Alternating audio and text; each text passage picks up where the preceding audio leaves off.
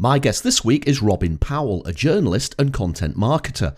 We talk about how he set up an agency to help financial services professionals with their content marketing and how he became interested in evidence-based investing, the approach often forgotten in the debate between active and passive investing.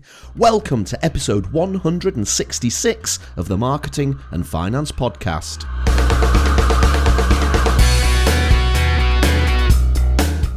This is the podcast for ideas and inspiration on marketing your business and growing your business, and for discussing topics on all things finance. I'm Roger Edwards, a marketing guy and keynote speaker from Edinburgh, helping you keep your marketing strategies simple and the B S at bay.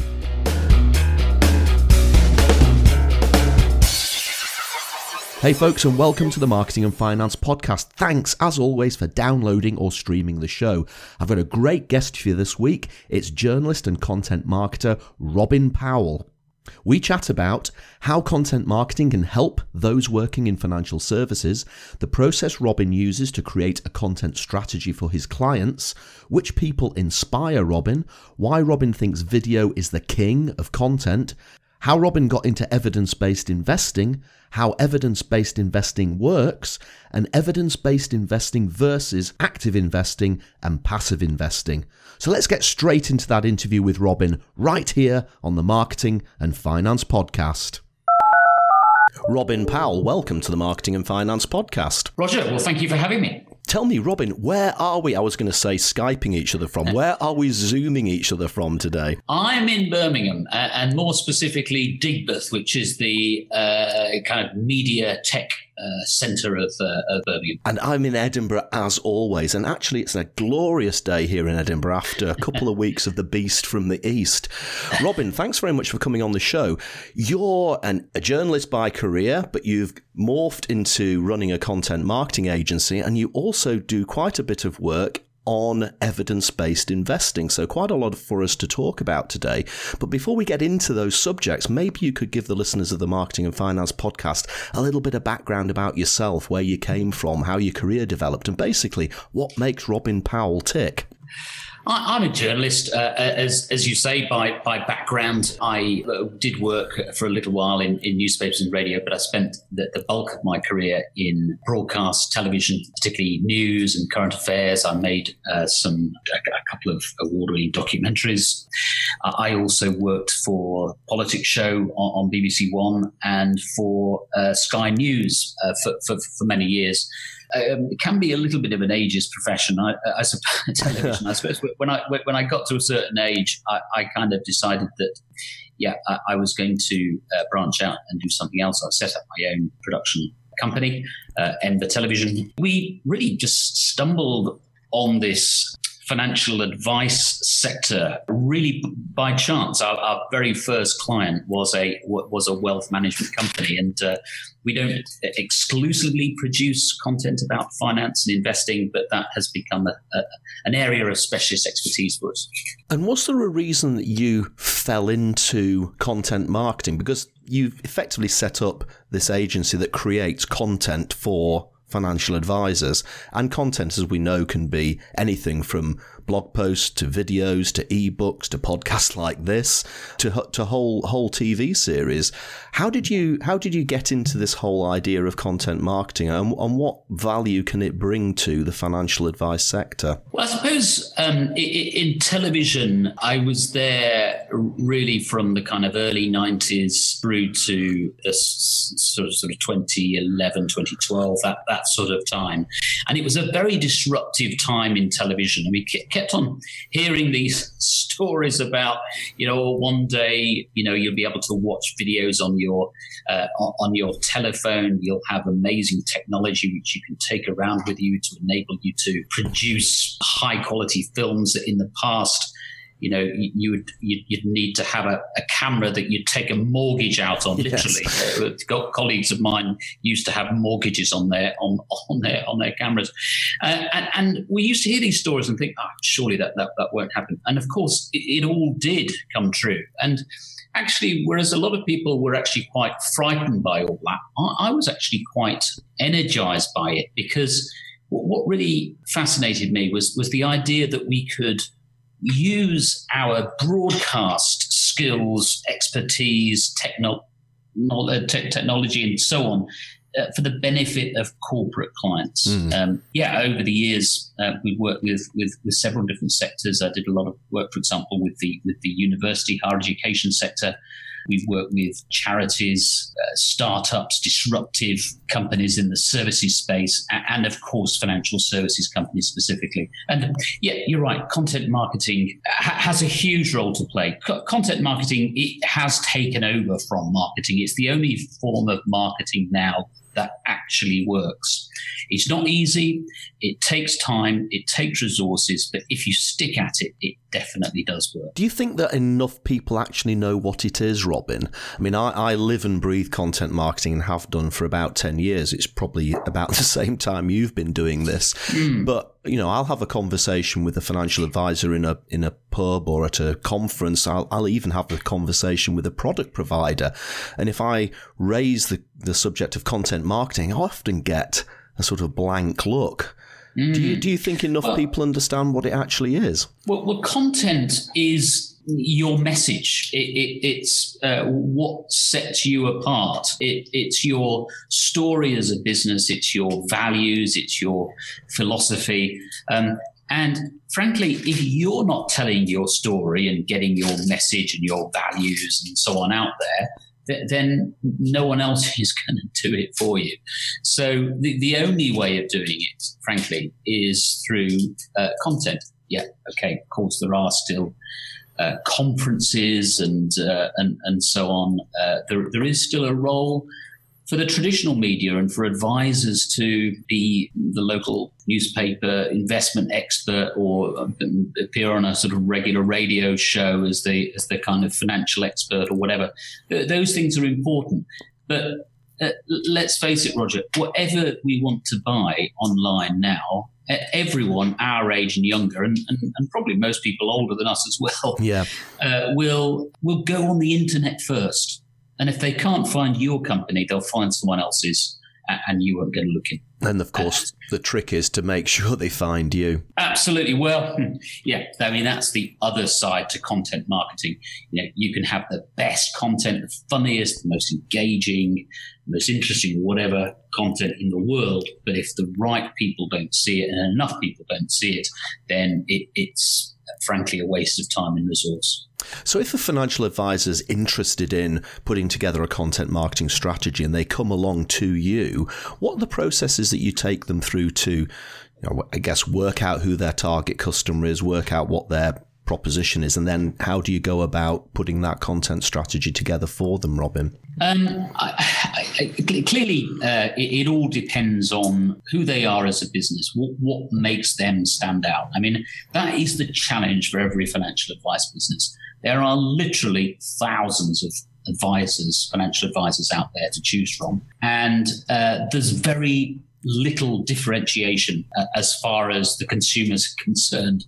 So it's really, really important that, that a company works out what its U S P is, mm-hmm. what makes it different to, to, to everyone else. And then there's a large element of managing expectations. I think a lot of people go into content marketing thinking, oh, I only need to make a, a brilliant uh, homepage video and uh, I'll have customers rushing uh, to, to, to, towards me.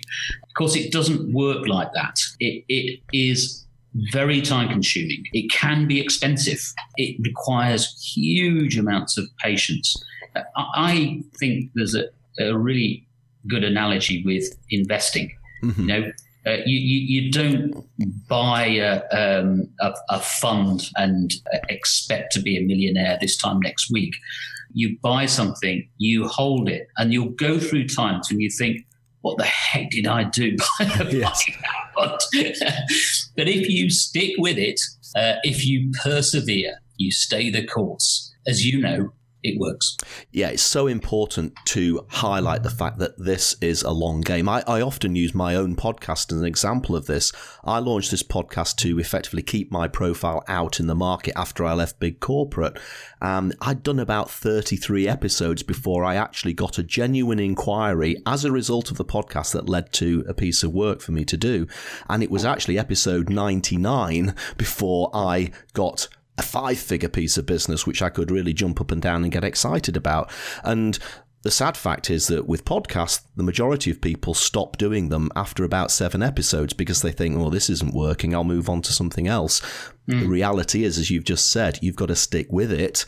It's a long game. And eventually, yes, the dividends will start coming in, but you really have to have that long-term mindset if you're going to go into this content marketing game. Exactly. And I don't know who's been an inspiration to you, Roger, but for, for me, it's the big financial investment bloggers in the United States. Mm-hmm. I mean, there are some real, I mean, I don't want to do down our own blogging talent here in, in the U K, but America is blessed with some excellent uh, financial writers.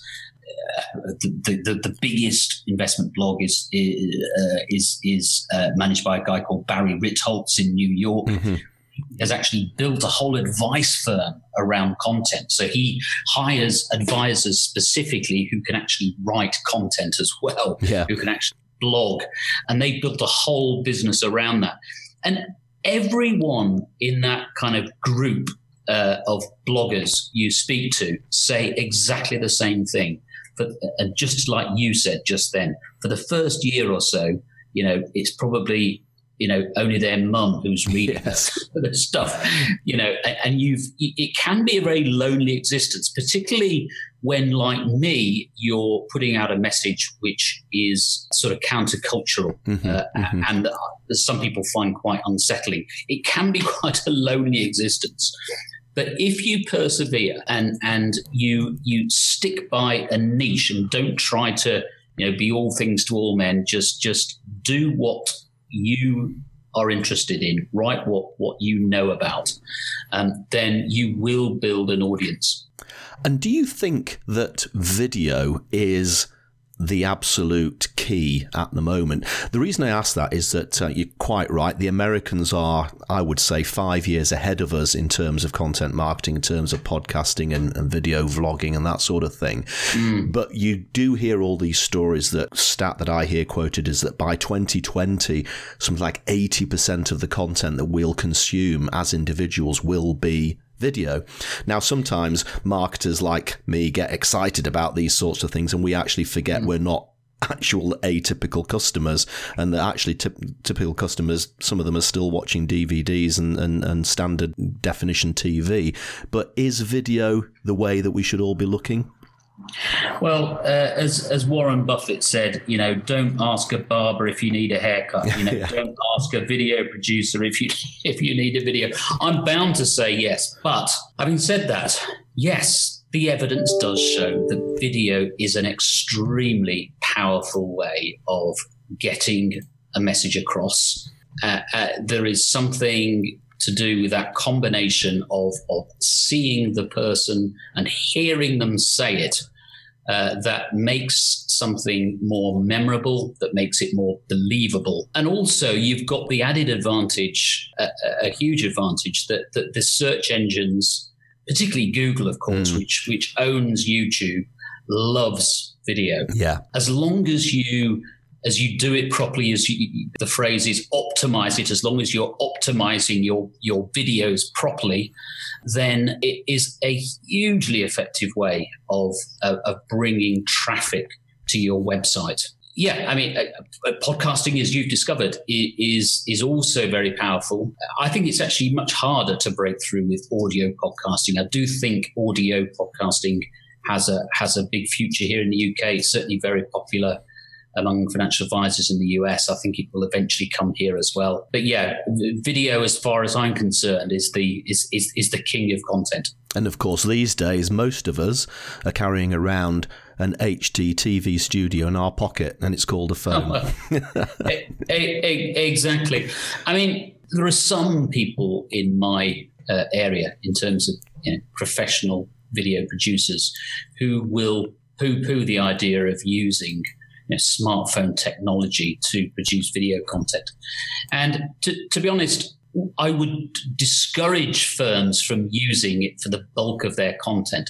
But there are certain sorts of videos where you can get away with filming it on a on an iPhone. I mean, the, the iPhone, the latest iPhones, the, the cameras on there are are, are amazing. Mm. I mean, you know, I, I would urge people to to to to get a proper mic, to get a tripod for the iPhone. That kind of uh, video content has a role to play alongside the more high-end content that that, that my own company, Regis Media, produces. And of course, in in addition to the, the video production, Robin, you're also, and what's the way to describe this, an evangelist for evidence-based investment. And and you've made you've you've created a niche for yourself in this area. You have a blog which is all about this.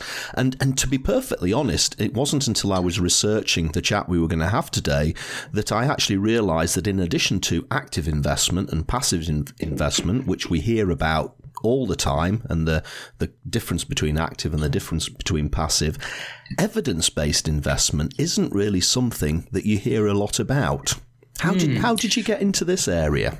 Well, it's it's it's funny, isn't it, to be thinking in terms of talking in terms of evidence-based investing. I mean, you, you would think, wouldn't you? You would certainly hope uh, that um, people who've been making investment decisions on our behalf and recommending courses of action to us over the years have been doing so based on the academic evidence. But rather shockingly, I, I discovered this about six years ago now when we were approached by a wealth management Uh, firm here in, in Birmingham to produce a documentary about investing. A- a- and that entailed me uh, uh, reading the research, reading the books, m- meeting some of the, the key players in the investing industry, the likes of Jack Bogle from Vanguard, David Booth and Dimensional, Nobel Prize winners like uh, Eugene Fama and uh, William Sharpe. And frankly, I was staggered to, to realize that that a lot of investing is actually based on theories, mm. on on on hunches, uh, and and on behavioural biases. You know, uh, as, as I'm sure you know, there are, there are all sorts of biases that ordinary investors are prone to, and and the professionals are just as, or not, maybe not just as prone to, but but they're also prone to these biases, right. like. like the rest of us. And um, yeah, that, that's how the evidence-based investor was born. What is the difference between active, passive and evidence? Obviously, active is you've got a fund manager who you pay probably a very high fee to, and sometimes he outperforms the market, perhaps he doesn't very often. Whereas passive, you're tracking an index. What is it within in, with um, evidence-based that's different from those two? Well, the, the active-passive distinction is, I don't find particularly helpful. Mm. Um, I mean, for a start, we all like to think of ourselves as active, you know. Yes. Uh, uh, passive is a is a yeah, no, it's something that no one particularly you know would, would volunteer to be passive about anything. Um, but actually, what the evidence shows is that active managers, in other words, professional money managers, who through either stock picking or through market timing, or a combination of those two things, try to beat the market. The vast majority of them fail to do that once you take into account the costs that mm. you incur using them. It's a bit of a no-brainer, really. You, you know, you, you're paying someone to do a job for you. If the money they make for you is totally wiped out and more by the charges that you pay, why the heck are you using them? Exactly. And, you know, it, it is astonishing that in twenty eighteen, you know, after fifty, sixty plus years of academic evidence that shows that active investing is a loser's game, and in, and increasingly a loser's game, it, active investing is still the default form of investing. It's, mm. it's, it's staggering. Broadly speaking, evidence-based investing is basing your investment decisions on academic evidence, evidence that has been produced using robust statistical analysis that is independent that has been peer reviewed. In other words, that it's in other words, it's been um, published in a in an academic journal, uh, and also that's been time tested as well, ideally. Um, and w- what you find with almost all of the so-called evidence produced by the industry, um, they they don't pick, tick. Uh, so sometimes they don't tick any any of those boxes, mm. uh, and, and and and very very rarely do they tick all of them. Um, and, and broadly speaking, the, the evidence says, you know, you, you should diversify broadly, uh, you should keep costs low, and you should invest for the very long term. And other than just occasionally rebalancing, perhaps every year or so, do very, very little. It just so happens that, you know, index funds, okay, they're, they're not necessarily a, a, a perfect solution. There's nothing sort of magic about them. They are very, very cheap. They do what they say on the tin. In other words, if if you buy, um, you know, a, a FTSE All Share equity fund, then you are going to get all the stocks in the FTSE All Share index. Uh, whereas if you buy an active fund, you you you know you never quite know what you're getting. You might be getting some, well, you probably are getting some cash and some bonds and some small companies and some larger companies and and and so on. There's a whole mix of mix of things in there.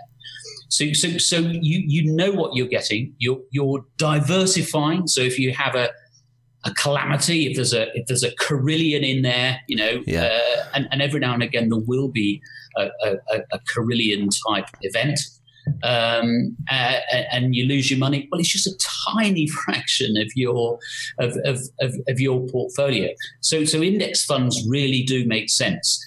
Now, some evidence-based investors, and, and, and I would include myself in this, also would recommend that investors have some sort of exposure to factors, known risk factors that have been shown to produce higher than the market returns over the long term. So, for example, um, Eugene Fama and Kenneth French uh, in the early nineties uh, famously discovered that Um, uh, small cap and value companies over the long term outperform larger companies uh, and growth stocks. So although you are taking on a little bit of extra, I don't like to call it risk, it's, it's you're, you're taking on more volatility over the short term uh, and, and the medium term, over the long term by tilting your portfolio towards value and towards small cap stocks, and also towards companies that are, have high profitability. You are a- actually increasing your chances of of a, of a successful investment experience. And do do financial advisors talk about this a lot? It's not a subject that I I say comes up in conversation that often. I hear a lot about active, I hear a lot about passive, but I don't hear a lot about evidence. Is it because it's harder or it's just not as well known? I, I would say that, that passive investing broadly is evidence-based investing. Right. If you, if you are investing broadly in low-cost index funds and holding for holding them for the long term, and not trying to sort of second-guess the market and dip in and out of different sectors. If you're investing passively, then broadly speaking, you are an evidence-based investor. Right. As I say, it is slightly complicated by this this this other element, if you like, that there are known risk factors that have outperformed the market over the long term. For me, the ideal strategy is one that combines traditional market cap weighting index funds, as it's, it's called, uh, market cap um, weighted index funds, that combines that with factor funds, funds that tilt towards factors like size and value.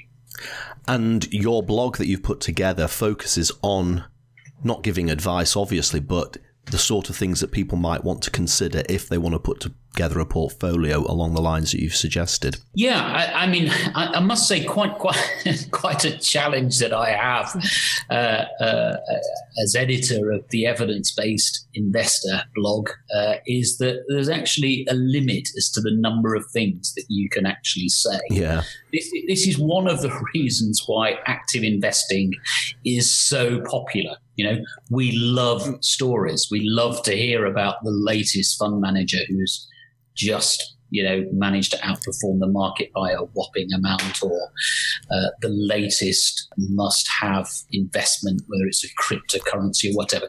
There's always something new. There's always something more exciting than indexing out there. Yeah. Of course, this plays into the media's hands as well, because they love it. They love stories. And, you know, here in the U K, we have, and it happens in other countries too, but we, we have a whole branch of the media now dedicated to what on the surface looks like kind of investor education and so on, but really is just glorified marketing, yeah. which is, is, is more or less just helping the product providers to to flog their, you know, f- uh, frankly, very expensive and and pretty poor products.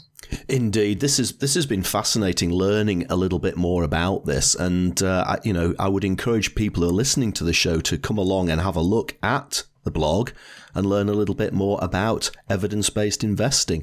As we wind down the conversation, Robin, this is the Marketing and Finance podcast, so I always like to ask my guests if there's a marketing campaign that's caught your attention recently. Now, it doesn't have to be a finance-related one. It could be anything, meerkats or cars or whatever it is. Has something grabbed your attention recently that's made you sit up and think, yeah, like that? Yeah, I, I mean, I, I will sort of stay close to home as as far as uh, the sort of subject is concerned, and choose an example from the from the investing space. The, there is a, a tendency sometimes with content to make it too intellectual, to, yes. to, to appeal too much to people's intellects.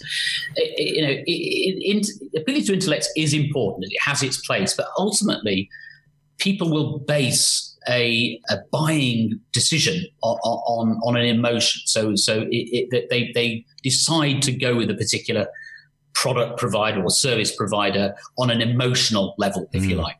So the thing to do is to make people uh, is to move people. Uh, mm. You know, make, make them cry, make them laugh if, if you can. And I actually think comedy has a has a sort of big role to play, and it's something that, that we've started to kind of work on in our own work with financial advice firms. There is a, a, a firm in South Africa called ten X Investments, who, mm-hmm. whose conference I spoke at last year. They are trying to get across this concept I convey on the Evidence-Based Investor, that when you use active managers over the long term, when you include the effects of compounding, you are effectively handing over somewhere between a third and a half of your potential returns to intermediaries. That is an absolutely staggering amount. Mm. And that is a message that evidence-based advice firms and, and so on need to get across. And this company in South Africa has employed a kind of well-known South African T V comedian to produce a series of videos. And, and, and basically, he shows how ridiculous it is that, that people are giving so, uh, away so much of their of their wealth. So, for example, he will go into a supermarket and he will take uh, items out of people's trolleys. He will go to um, a, a restaurant, for example, and he will pretend to be a waiter, and the waiter hands the food to the to, to the diners and actually starts helping himself to the food.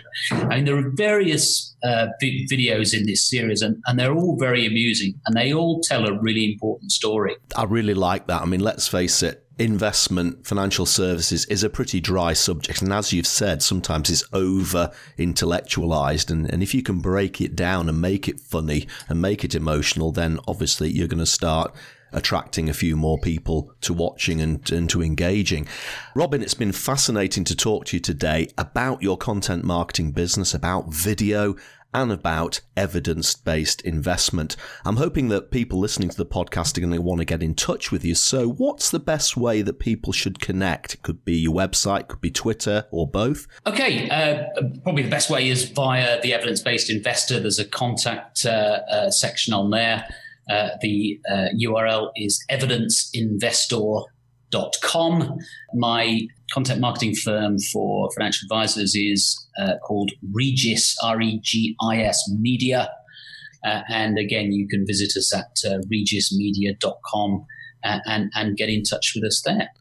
Fantastic. And I'll include links to those websites in the show notes for this podcast, which you can find at rogeredwards.co.uk forward slash MAF. That's rogeredwards.co.uk forward slash MAF. Robin, thanks very much for your time this afternoon. I've really enjoyed our chat. I've learned a lot. Wish you every success for the future, and maybe we'll bump into each other in London at some point in the future. Let's hope so, Roger. Really nice talking to you. Thanks for listening to the Marketing and Finance Podcast. Do please look at the show notes at rogeredwards.co.uk forward slash MAF for links to the apps and topics and books we discussed. If you enjoyed the show, please leave a review on iTunes. Simply visit rogeredwards.co.uk forward slash iTunes and leave a review. I'll catch you on the next episode. In the meantime, keep marketing your business to keep growing your business.